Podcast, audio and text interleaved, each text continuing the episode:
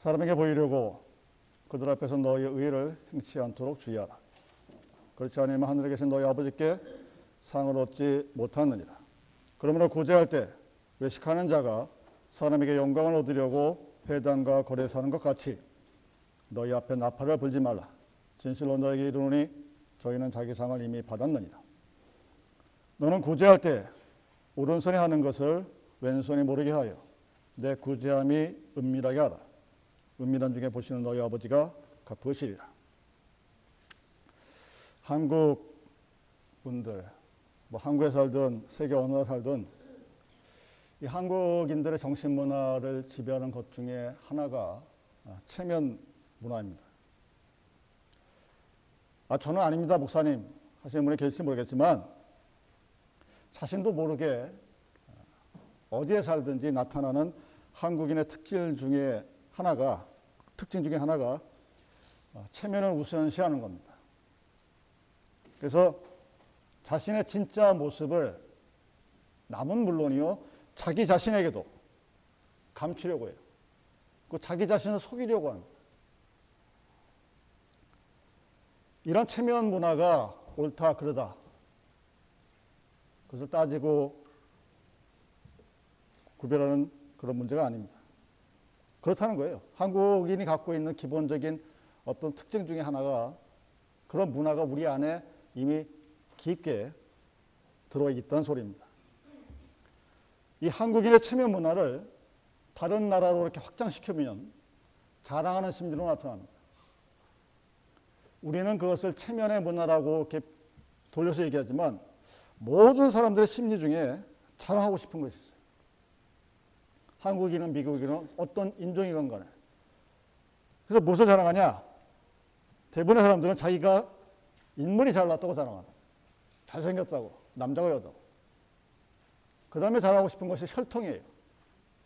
로얄 패밀리라든지. 뭐 아니면 자기 집안에 몇 대 할아버지가 뭐 했다는 등. 이게 은근히 자랑하고 싶은 것이 한국에게만 있는 게 아닙니다. 모든 사람에게 공통적으로 있어요. 그리고 지금의 나의 위치. 내가 어느 직장에서 뭐 하는 사람이야 하는 것을 내세우고 싶어 합니다. 그리고 마지막으로 나는 남들보다 의롭게 산다. 선하다. 양심적이다. 하는 것을 어, 듣고 싶어 합니다. 그거 되게 좋아요. 특히 종교를 갖고 있는 사람들은 그가 어떤 종교를 갖고 있든지 상관하지 않냐고 경건이라는 이 말에 굉장히 어, 좋아합니다. 그래서 특별히 자기가 의롭, 의로운 사람이라는 것을 자랑하고 싶은 마음이 깔려 있어요. 누구에게나. 예수님 당시 바리새인들과 서기관들이 특히 그러한 기본적인 것을 자랑하기를 너무 좋아하는 사람이었어요. 유대에서 종교 생활을 하려면 세 가지가 필요합니다. 구제, 기도, 금식입니다. 구제는 나와 이웃 간의 관계에서 내가 경건하다는 것을 보여주는 거예요. 기도는 나와 하나님과의 관계에서 내가 경건하다는 걸 보여주는 겁니다. 금식은 내가 나를 볼 때 내가 경건하다는 것을 보여주는 거예요. 내가 금식함으로써. 그 세 가지를 철저히 하는 것은 굉장히 좋습니다. 근데 바리새인과 서기관들은 그것을 남들이 알아주어야 했어요. 그래서 구제하고 기도 금식하는 것을 나쁘다고 예수님이 얘기하는 것이 아니라는 사실입니다. 우리가 하나님을 믿는다면 하나님 앞에서 그와 기도하면서 나를 돌보는 그 기도를 등한히 할 수가 없죠. 내가 때때로 나를 치는 금식은 내가 스스로 나를 치는 거예요. 그래서 나를 스스로 복종시켜서 하나님 앞에 경건하게 하는 것 잘못된 것이 아닙니다. 우리에게 주어진 나에게 주어진 것들을 통해서 누군가를 도와줄 수 있는 구제 이것저것이 굉장히 중요한 거죠. 그런데 오늘 마태복음에서 주님이 지적하는 것은 참 좋은데 너희들 동기가 모티브가 나쁘다는 것을 지적하는 겁니다. 남의 이야기면 좋겠지만 우리들 이야기가 될 수도 있어요. 야고보서가 구제에 대해서 아주 가장 명확한 신약의 지침을 내려줍니다. 구제는 뭐냐? 야고보 1장 27절. 가부와 고아가 환란을 당할 때 돌보아 주는 것. 그래서 다시 말하면 가난한 자, 병든 자, 고통 당하는 자들을 외면하지 아니하고 돌봐주며 내 것을 나에게 주어진 것을 나누어 주는 것 그것이 구제다 이렇게 되어 있습니다.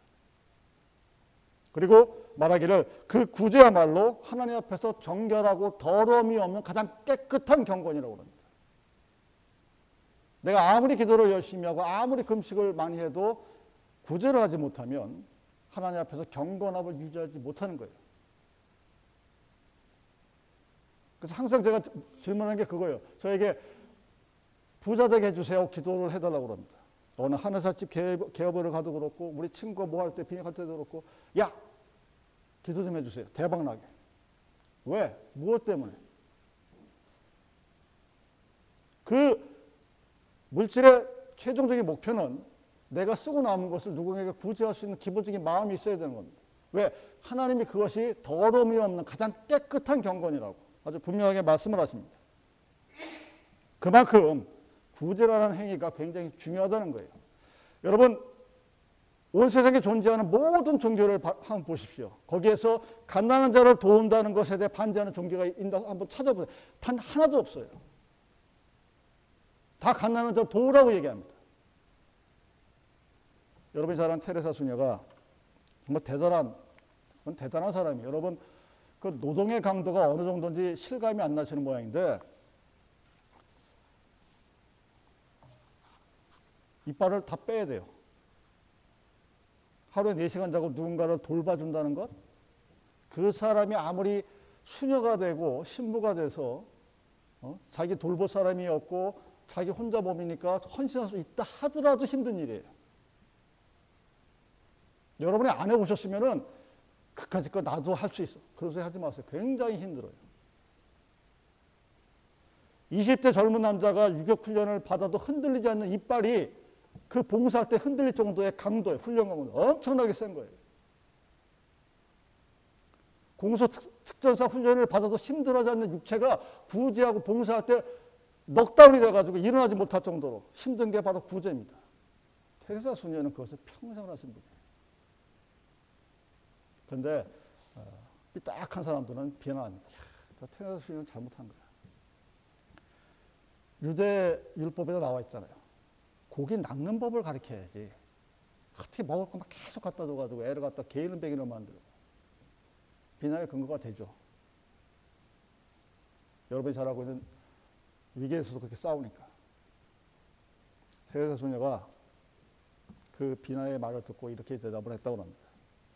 내가 돌보는 사람은 일어설 힘도 없는 사람. 누군가의 도움 없이는 한 발짝도 일어설 수 없고 설 수 없는 사람. 그 낚시대를 줘도 그 낚시대를 쓸 수 없는 사람들.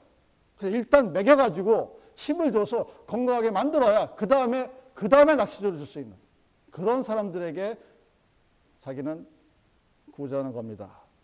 그들에게 자기 힘으로 일어날 수 있게 도와주십시오. 그리고 그 다음에 낚시대를 주십시오. 그렇게 얘기를 했다고 합니다. 여러분 주위를 한번 가만히 보세요. 구제를 나가보면 반찬 맛없다고 집어던지는 그런 홈리스도 있는 반면에 거기까지 못 와서 굶어서 죽는 사람들도 지금도 존재합니다. 통계가 얘기하고 있잖아요. 지금 이 순간에도 1초에 30명씩 굶어 죽어요. 이해가 안 되죠, 여러분들. 현실이 그렇습니다. 여러분, 구약에서 특히 신명기에서 이 땅 위에 갓난한 자를 만들지 말라고 한 것이 하나님의 나라의 모습입니다.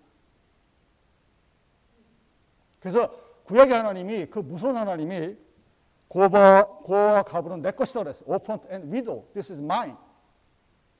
그게 하나님이라는 소리입니다. 그래서 여러분들이 고아 가부를 보고 우습게 여기고 픽픽거리고 그러면 그 하나님을 멸시하는 거예요. 근데 우리는 아무런 느낌도 없이 사람을 무시해요. 인간이 죄악 중에 태어났습니다 고백할 수밖에 없는 그 사도 바울의 모습을 저는 그것에서 샀습니다. 그러면 신명기 15장 10절에 이런 말씀이 있습니다. 너는 반드시 구해, 그에게 구제할 것이요 구제할 때에는 아끼는 마음을 품지 말 것이니라. 그렇게 하면 내 하나님 여호와께서 내 범사와 내 손으로 하는 모든 바에 내게 복을 주시리라. 가난한 자를 돌보라. 아낌없이. 그러면 내가 너에게 복을 주겠다. 하나님 복 받고 싶으시면 내가 쓰고 남은 거 아낌없이 베풀 수 있는 그런 마음이 있어야 돼요. 근데 우리는 그런 사람이 찾기 쉽지 않죠. 여러분 폴 라이언이라는 공화당 이제는 은퇴했지만 하원 의장 기억하시는지 모르겠어요. 공화당 의 하원 의장까지 올 정도의 대단한 인물입니다. 50이 안 되는. 근데 이 공화당의 기본 정강 정책은 food stamp나 Medicare를 반대하는 거예요. 기본적으로 공화당들은 자기가 자기 힘으로 일어나야 된다는 것을 원칙으로 하는 사람입니다. 그래서 공화당과 민주당이 항상 싸우는 거 보면 공화당에서 제일 먼저 cut하는 게 뭐냐면 Medicare와 food stamp예요. 근데 이 폴 라이언은 공화당원임에도 불구하고 아주 골수 공화당원입니다. 그래서 중앙정부가 지방정부를 통제하는 이 연방정부를 싫어요, 극도로. 그럼에도 불구하고 이 폴 라이언이 건드리지 않는 예산이 있었어요. food stamp SSI 삭감할 때 결사적으로 반대한 사람이 이 사람이었습니다. 왜 그랬을까? 자기 나이 12살 때 아버지가 사고로 죽었어요. 할머니가 그 아이를 키웠어요. 할머니가 무슨 돈이 있겠습니까? 자기 자서전에 고백을 합니다. 만약 나에게 SSI라는 Social Security Income이라는 극빈자 보호 정책이 없었다면 food stamp가 없었다면 자기 굶어 죽었을 거라는 거예요. 13살 나이에 지가 어디 가서 무슨 일을 해서 무슨 돈을 벌어서 먹여 살리겠습니까? 그 70먹은 할머니가 무슨 돈을 해서 걔를 먹여 키우겠어요? 그렇게 지가 혜택을 받고 자랐어. 자라가지고 대학 가서 열심히 해서 미국의 권력서 3인 하원 의장까지 됐습니다. 공화당원임에도 불구하고 구제 누구보다 열심히 했던 자기가 그 도움을 받았거든요. 12살 때. 13살 때. 여러분이 손가락질하는, 여러분이 내는 세금이 그렇게 쓰이는 겁니다. 물론, 그렇지 않는 사람도 있겠지만, 폴라인 같은 사람도 만드는 거예요. 여러분, 신약의 하나님은, 구약의 하나님은 고아와 가부가 내 거라고 그랬습니다. 신약의 하나님 이 땅에 예수님이 하나 님의 아들 이 땅에 내려오셨죠. 어떤 자의 모습으로 내려오셨을 것 같습니까? 아주 가난한 자의 모습으로 내려왔어요. 그 예수가 일평생 했던 복음의 대상자들은 갓난한 자, 병든 자, 세상에서 사람 대우받지 못한 자들 편하게 해주셨어요. 신약을 보면 가만히 보면서 기적 기적만 보지 마시고 그 기적을 받은 대상자가 누군가를 살펴보세요. 안전뱅이들, 소경, 소경들, 거지들, 과부들, 고아들. 그 옆에 서신 분이 예수님이셨습니다. 그리고 그분이 죽어서 이 땅에 세운 것이 교회예요. 교회는 그래서 교회가 가진 것을 자랑하고 교회를 다니니까 내가 남들보다 복이 많다. 좋지만 그게 전부가 아니라는 사실이죠. 그만큼 이 땅에서 누군가가 가난하고 힘없는 자를 돕는다는 것은 굉장히 중요한 겁니다. 근데 예수님이 그것을 외식하지 말라고 표현합니다. 외식. 영어로 hypocrisy. 가면을 쓴 거죠. 그리고 속마음은 아닌데 겉으로는 행위를 하다. 한국 사람이 자기 자신을 속이면서까지 스스로를 높이려고 하고 자랑하려고.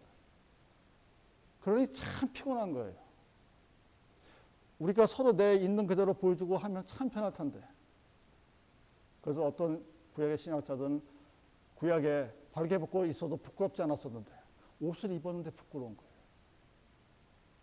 벌거벗고 있었던 아담과 이브는 서로 부끄럽지 않았었는데 옷을 입은 아담과 이브는 서로 부끄러워서 자기 치부를 가리고 뭔가를 가리고 속이고 그것이 지금까지 쭉 이어져 내려오는 갈등의 근원은 거기서부터 시작이 되는 거예요.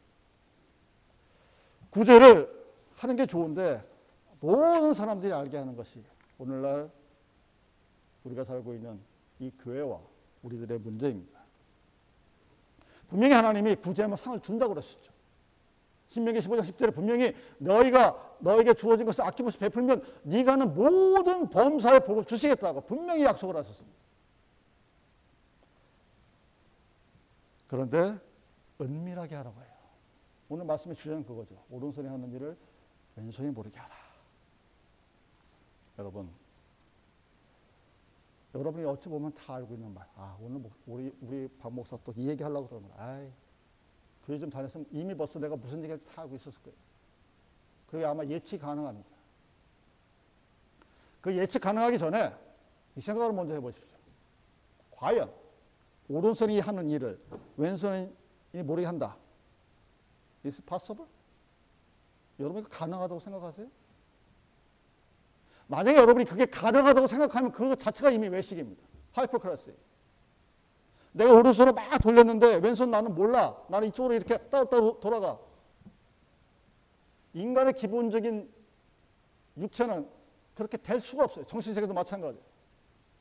그런데 중요한 것은 나는 오른손이 하는 일을 왼손이 모르게 할 수 있다고 믿으면서 가능하다고 생각하면서 이 말씀을 접근하는 겁니다.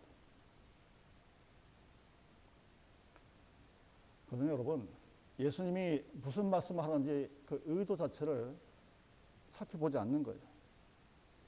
지금 예수님이 우리에게 요구하고 있는 것은 태생적으로 불가능한 것을 요구합니다. 할 수가 없는 것을 하라고 얘기하는 거예요. 아주 이상하신 분이에요. 우리는 그렇게 할 수 없어요, 여러분. 근데 그럼에도 불구하고 왜 예수가 이 얘기를 우리에게 했을까를 먼저 우리는 나는 불가능한 것을 인정하고 들여다봐야 됩니다. 두 가지 의미를 찾아볼 수 있죠. 첫째, 동기가 깨끗해. Motive is clean. 깨끗해. 무슨 얘기입니까? 하나님을 위한 구제, 가난한 자를 위한 구제, 아니면 나를 내세우기 위한 구제일까? 사람들이 안 보면 여러분 구제 안 하는 사람도 되게 많아요. 제가 벌써 교회 생활만 30년입니다.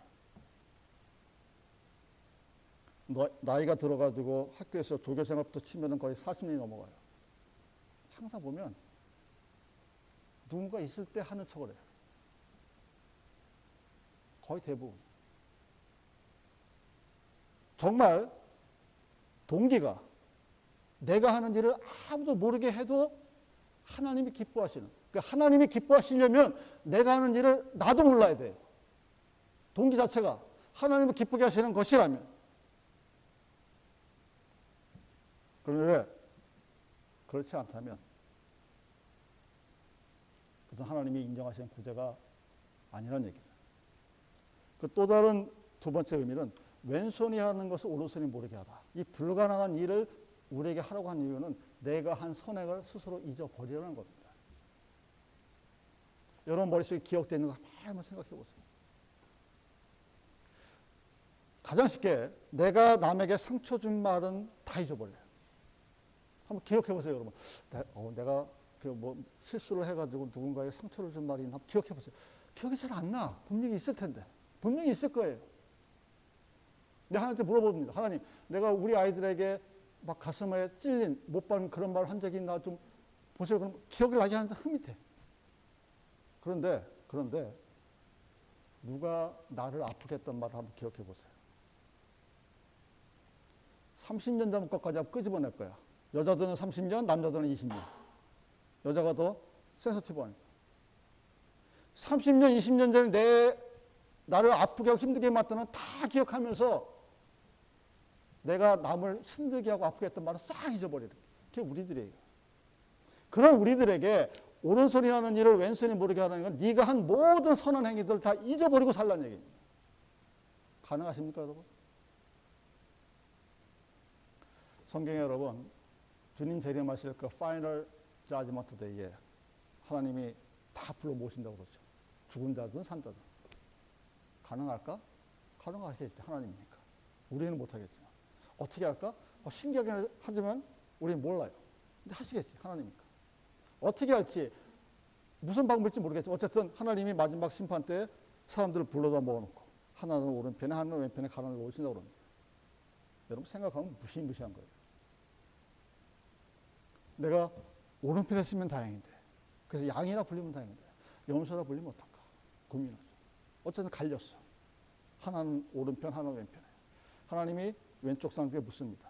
왼쪽 사람들이 너희들은 염소다 그러니까 무슨 말씀하십니까? 제가 몇 날, 몇 월, 몇일, 며칠 누군가에게 떡을 하나 줬고, 어느 날 교도소, 누구도, 누구한테 뭐 줬고, 뭐 줬고, 뭐 줬고, 자기가 준 걸 다 기억하고 있는 사람들이 염소들이. 그 말을 들은 예수님이, 그건 너, 너를 위해서 준 거잖아. 그러는 거예요. 오른쪽에 양으로 모인 사람들에게 묻습니다. 너희들은 선한 일을 해서 이곳에 왔다 그러니까 양들이 기억이 없는데 주님? 그랬더니 어느 날 내가 거지로 네 문 앞을 지나갈 때 네가 나에게 물을 줬고 밥 한 끼를 줬고 옷 한 벌을 갖다 줬고 예수님 저는 기억이 없어요. 잘 모르겠어요. 차이가 거기에 있는 거예요. 내가 선한 행위를 한 것을 여러분 머릿속에 두고 계십니까? 잊어버리라니. 가능할까요? 그렇게 하라는 겁니다. 오른손과 왼손이 한이 일이 과연 가능할까? 어떻게 가능할까? 딱 한 가지 가능한 있죠. 하나님의 은혜로 이루어졌을 때만 가능합니다. 우리는 정말 저도 하나님을 믿는다는 사람이고 목사가 돼서 하나님의 말씀을 선포하는 사람인데 정말 재밌는 게 믿는 우리들이 하나님을 굉장히 우습게 알아요. 하나님이 정말 나를 아실까? 왜 하나님 앞에서 자기 자신을 갖고 속이려고 그래요. 나를 속이는 것까지야 자기가 자기를 속이니까 뭐 상관없는데 그 모습이 하나님을 속여요. 여러분 어떤 드라마든 못된 시어머니가 하나 있어요. 못된 시어머니가 이제 며느리가 들어왔어요. 마음에 안 들어. 그래서 아들하고 관계가 있으니까 어떻게 합니까? 아들이 없을 때는 구박을 하죠. 아들이 없을 때 해요. 그 못된 시어머니도 머리가 좋거든. 아들이 있으면 세상에 없는 며느리가 되는 거예요. 그 못된 시어머니가 왜 그렇게 할까? 그 모든 시어머니 앞에 못된 소리를 들어가서 미안하긴 한데 하여튼 대충 다 시부모들이 그래요. 보통 보면. 아들하고 며느리하고 물에 빠졌으면 누구 갈것 같아요? 당연히 아들이지. 얘기할 거 없어요. 그걸, 그걸 가지고, 아, 왜 나도 한 겁니까? 아, 그 아, 그런, 어쩌, 그 반대편을 물으면 마찬가지니까. 사이하고 자기 딸 구하면 누구 갈래? 아, 딸 구하지. 그 신경 쓸 거 없어요, 이건. 근데 이 못된 시어머니가 왜 그런 행동을 하느냐? 아들이 모를 거라고 생각하는 처음에 모르죠. 시간이 지나면 알게 돼요. 똑같은 행동을 우리가 하는 겁니다. 우리는 하나님을 굉장히 우습게 보는 경향이 있습니다. 그래서 하나님이 내가 이렇게 하는 거, 이렇게 하면은 모르실 거야. 그럴까요? 가짜 구제를 하고, 하이퍼크러시를 하고, 스스로를 속이고, 남을 속이려고 하고, 남에게 더 경건스러운 모습을 보이려고 하는 의도의 가장 밑바닥에는 하나님을 깔보는 게 들어있을 때 가능한 얘기예요. 하나님을 무시하는 거예요. 하나님의 전능하심, 푹기다. 하나, 그 하나님이 나한테 해준 게 뭐 있는데. 이러고 나와요. 그러니까 사람들에게 보이려고 애를 쓰는 겁니다. 왜? 하나님이 보신다는 반응이 굉장히 늦어요. 내가 오늘 무슨 선한 일을 했으면 사람들은 아이고 세상에 우리 집사님 없으면 교회 쓰러져. 교회 쓰러지긴. 아니요 안 쓰러져요 저거. 하나님 아무도 모르겠어. 아무도 칭찬을 안 해주네. 어우 짜증나는 거야 막 그냥. 어머니 같은 존재죠. 여러분 집에 어머님 계실 때 별로 잘 모르죠. 우리 큰애가 그러더라고. 아, 옛날에는 편했었대. 그 뭐가 편했는데. 집에 오면은 밥 차려줘, 간식 차려줘, 잠잘 때 뭐, 뭐 갖다 줘. 그러니까 너무 좋은 거야. 근데 그걸 누가 했는지를 몰라. 아빠가 한 줄 알아. 아빠는 전에 한 적 없어, 그거. 그러니까 지 혼자 나가 사니까. 어때요? 집에 들어가도 반겨주는 사람 없지. 배가 고파도 밥 해주는 사람 없지. 그때서야 그리운 거야. 우리는 하나님에게 은혜를 받아서 하나님의 은혜로 뭔가를 산다고 얘기하면서 그 하나님을 무시해버립니다. 그리고 내 앞에 있는 사람이 내가 무슨 행위를 했을 때 얼마나 좋아할까라 생각을 해요. 왜?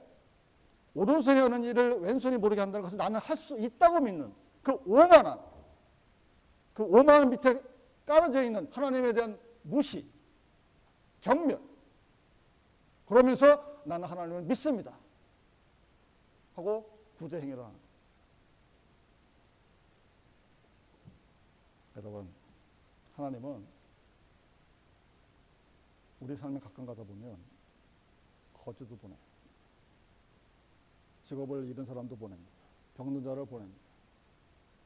매일 스쳐가는 문 앞에 앉은 안전방위를 매일 보던 베드로가 그에게 긍휼함을 compassion을 느끼지 못했어요. 근데 어느 날 하나님의 은혜로 그 베드로가 그 미문 앞에 있는 Beautiful Gate 앞에 앉아 있는 앉은뱅이를 보고 긍휼함을 느꼈습니다.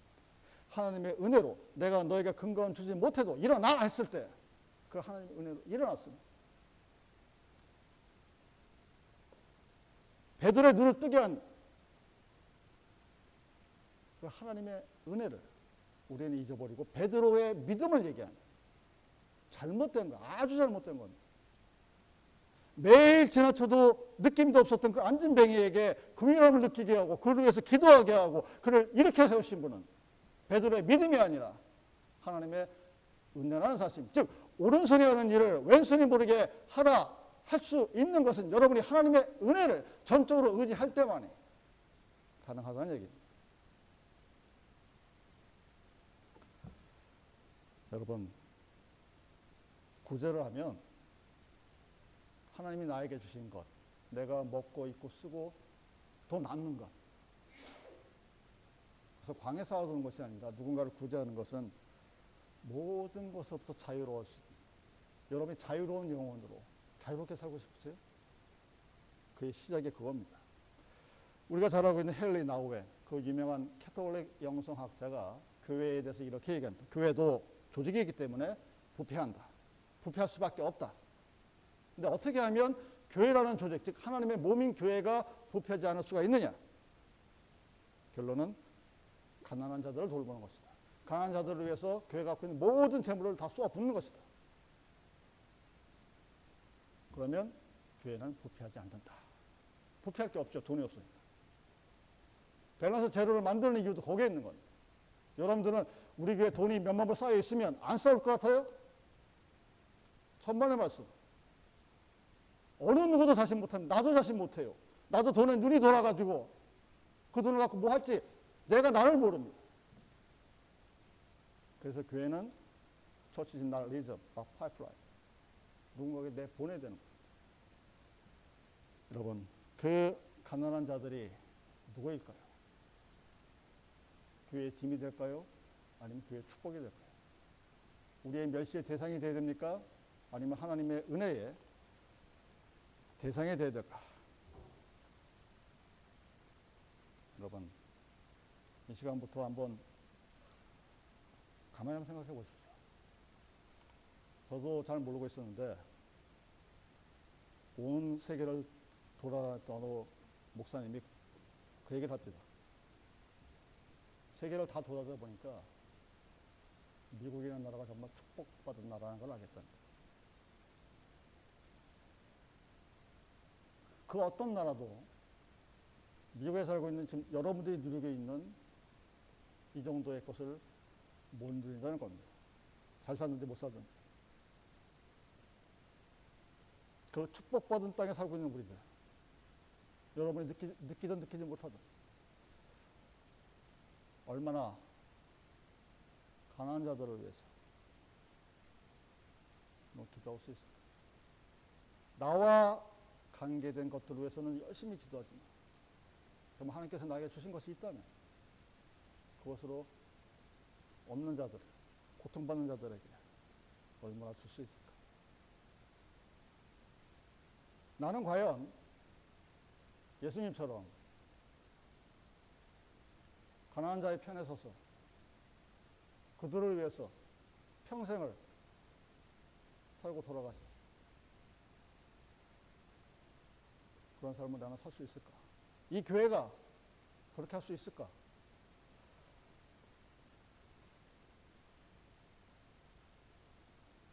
정말 우리는 얼마나 많이 가난한 사람들을 바라보고 그들을 위해서 기도하는 시간이 있었던가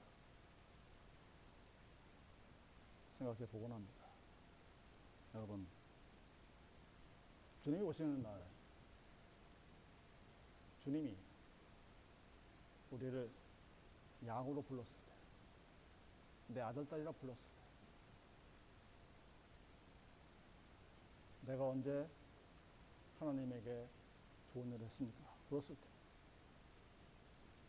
아무도 모르지만, 내 주위에 있는 남편도 모르고, 아내도 모르고, 자식도 모르고, 은밀히 보고 계시는 그 하나님 앞에 우리가 할 수 있는 것. 하면서 살아가는 그런 우리들이 바랍니다. 내가 할 수 있는 만큼, 나에게 주어진 만큼, 나에게 허락한 은혜만큼, 우리에게 주어진 가난한 자들을 위해서, 불쌍한 자들을 위해서, 그들에게 연민을 느끼고, 그들에게 하나님의 가족을 알게 하시고, 하나님의 은혜를 알게, 하나님의 복음이 전달되고, 그런 한 해가 되기를 바랍니다. 여러분, 그것이 성경에서 말하는 전도입니다. 기도하시겠습니다.